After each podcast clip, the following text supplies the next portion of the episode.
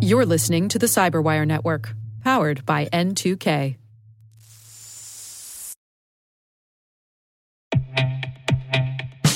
And now, a word from our sponsor, SpyCloud, the leader in operationalizing cybercrime analytics.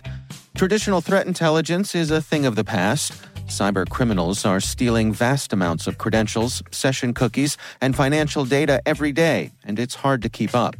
SpyCloud is the trusted partner businesses turn to to fully understand their darknet exposure risk and neutralize threats before it's too late. SpyCloud alerts your organization as soon as an employee or customer's data appears on the darknet, so you can act faster than bad actors to prevent cyber attacks like ransomware, session hijacking, account takeover, and online fraud. With insights from the industry's largest repository of recaptured data, protect the digital identities and systems most important to your business. Get your free corporate darknet exposure report at spycloud.com slash cyberwire and see what information criminals have in their hands today.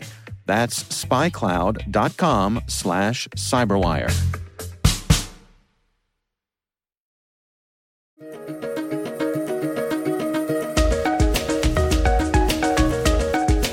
Hello, everyone, and welcome to the CyberWire's Research Saturday.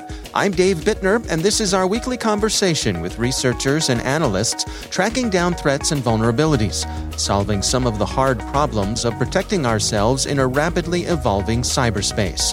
Thanks for joining us.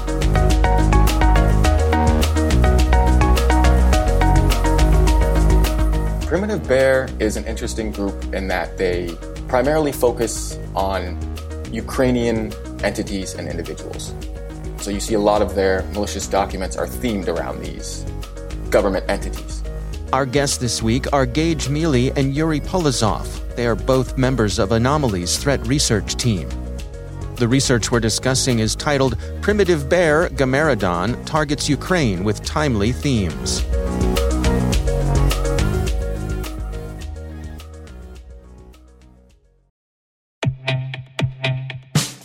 And now, a word from our sponsor, Syxsense. Syxsense provides award winning cloud based automated endpoint and vulnerability management solutions to streamline IT and security operations. With its advanced platform, businesses gain complete visibility and control over their infrastructure, reducing IT and security risks and optimizing operational efficiency.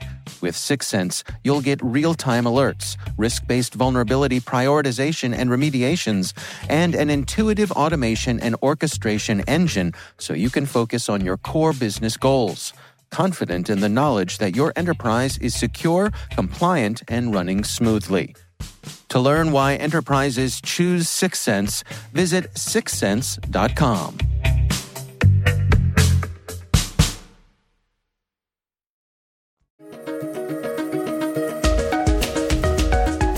And they like to use template injection. That's Gage Mealy. So typically they'll have a docx file that'll reach out to a domain to download a template. And then, unfortunately, in this case, the template domains were down. So we don't know what the dot dot files exactly were doing. In previous activity, these dot dot files contained a VB script, and then these VB script would begin the infection chain. Hmm. But unfortunately, in this case, we're not sure, but we wanted to show that they're still using these TTPs, and in this case, uh, in quite a timely manner as well. And and Primitive Bear, we are confident in saying is a Russian group. Yeah, yes, absolutely. That's Yuri uh, Polozov. Uh, some uh, open source reporting even connects them directly uh, to Russia's uh, Federal Security Service or FSB. So it was uh, some irony to see some of the decoy documents that we show in this paper actually referring to FSB uh, as a as a topic.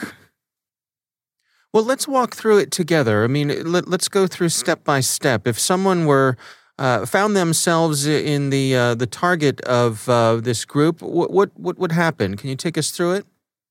Sure. Yeah. Um, they operate typically through spear phishing. There's likely other ways they accomplish their objectives, but usually they'll do spear phishing, so something that looks legitimate to someone. And in this case, it was timely to current events that were taking place in Ukraine and Russia with the military troop buildup at that time. So mm. they'll use things specific to that time frame to appear more authentic. And then as soon as you click and open that file, it tries to download that remote template. And if that succeeds, potentially bad news for you. Uh, so at that point, it, it would try to get a, a, second stage payload that would be the actual malware itself, that we suspect? Correct. That dot dot file is where the bad stuff lives. I see. And in this case, uh, as you say, the, the servers to deliver that were not up and running, so the the exploration sort of ended there. Unfortunately, yes. Uh, these groups are smart in that case. Well, they'll have some dedicated infrastructure. You know, they'll turn it on, launch a campaign, turn it off. Yeah, yeah, and the same uh, about the decoy documents. Uh, the very sophisticated. Uh, all uh, the search that we did uh, showed that the data, like sensitive contact information in those decoy documents, were accurate. For example, some of them were referring to Ukrainian embassies in different countries or some military exercises and uh, re- related phone books to it and uh, it was uh, always uh, timed. often, timestamp in the document was very close, typically the same month that the actually attack happened. And one document in particular, it was some decoy was some scientific paper about Ukrainian public uh, relationships with different countries.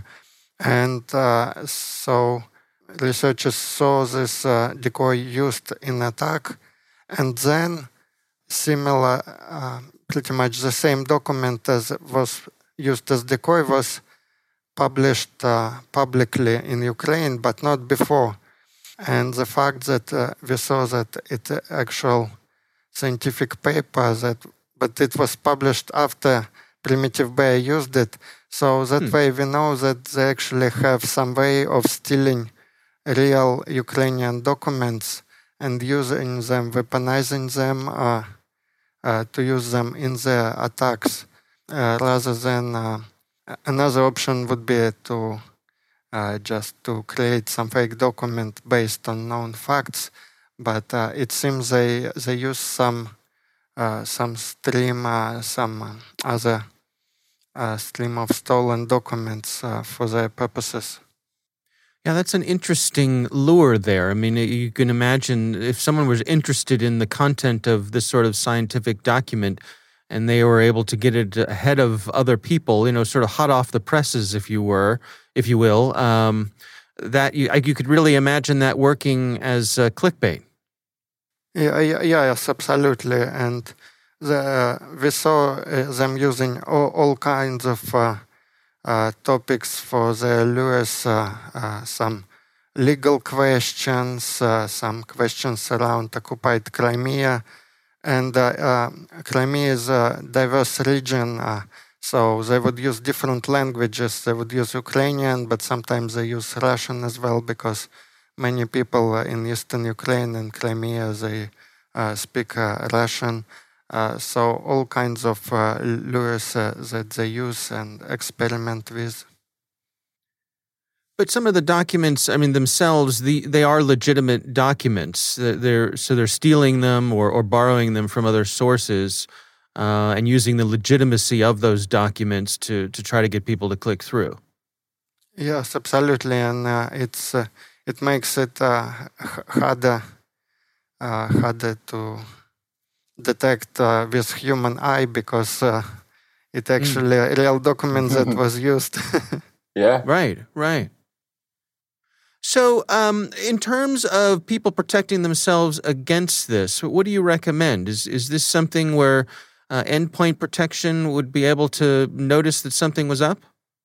Yeah, I think potentially. You know, strange email addresses. So tools like that are always helpful, but a lot of it is just education on you know if something seems too good to be true you know for instance early access to something, you know, maybe it is. And if you get an email from someone, maybe you should email that again and confirm that it was sent to you.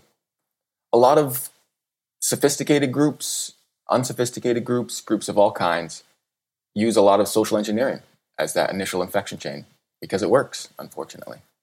Right. In terms of, a primitive bear themselves, I mean, I, I suppose there's there's no reason to believe that they'll do anything other than keep at this what they're doing. I mean, it seems like they they've had some success, and I suppose we should expect to see more from them in the future. Yes, they've been they've been busy, and I'm sure they use. Um, you've seen research from from other uh, researchers out there, which is really good stuff as well, and different TTPs. Um, it just so happens that this campaign was dedicated to these docx files, but other TTPs are are very likely in primitive bears or are in primitive bears repertoire.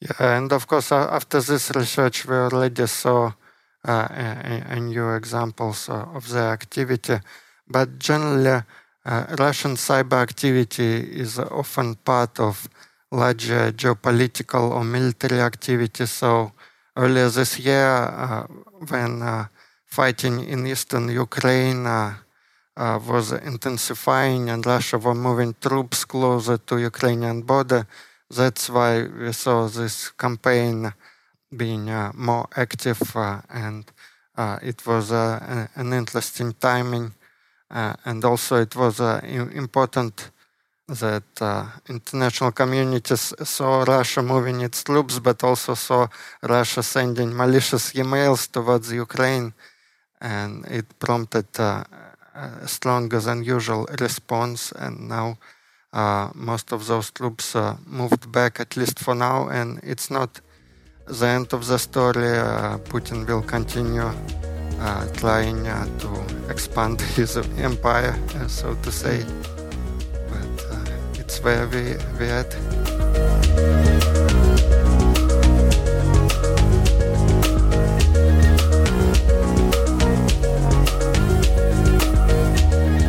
Our thanks to Gage Mealy and Yuri Polozov from Anomali's threat research team. The research is titled Primitive Bear Gamaredon Targets Ukraine with Timely Themes. We'll have a link in the show notes. And now, a message from Cyberbit. Mastering cybersecurity is like mastering a sport. You build muscle memory through rigorous practice, then you train as a team to foster cohesion while operating under pressure. Like athletes, cybersecurity professionals thrive on hands on simulation. But traditional courses, certifications, and open source labs won't build you a winning team. You need Cyberbit. Cyberbit offers a hyper realistic simulation environment for your SOC, IR, and C suite to refine your skills, all using the market leading SIMs, EDRs, firewalls, and WAFs they use every day. Cyberbit is offering Cyberwire listeners a free live fire exercise. Sign up your team now at cyberbit.com/cyberwire.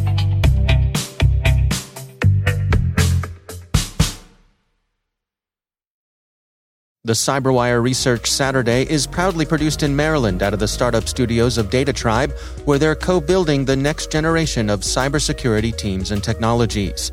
Our amazing Cyberwire team is Elliot Peltzman, Puru Prakash, Kelsey Bond, Tim Nodar, Joe Kerrigan, Carole Theriault, Ben Yellen, Nick Veliky, Gina Johnson, Bennett Moe, Chris Russell, John Petrick, Jennifer Eiben, Rick Howard, Peter Kilpe, and I'm Dave Bittner. Thanks for listening.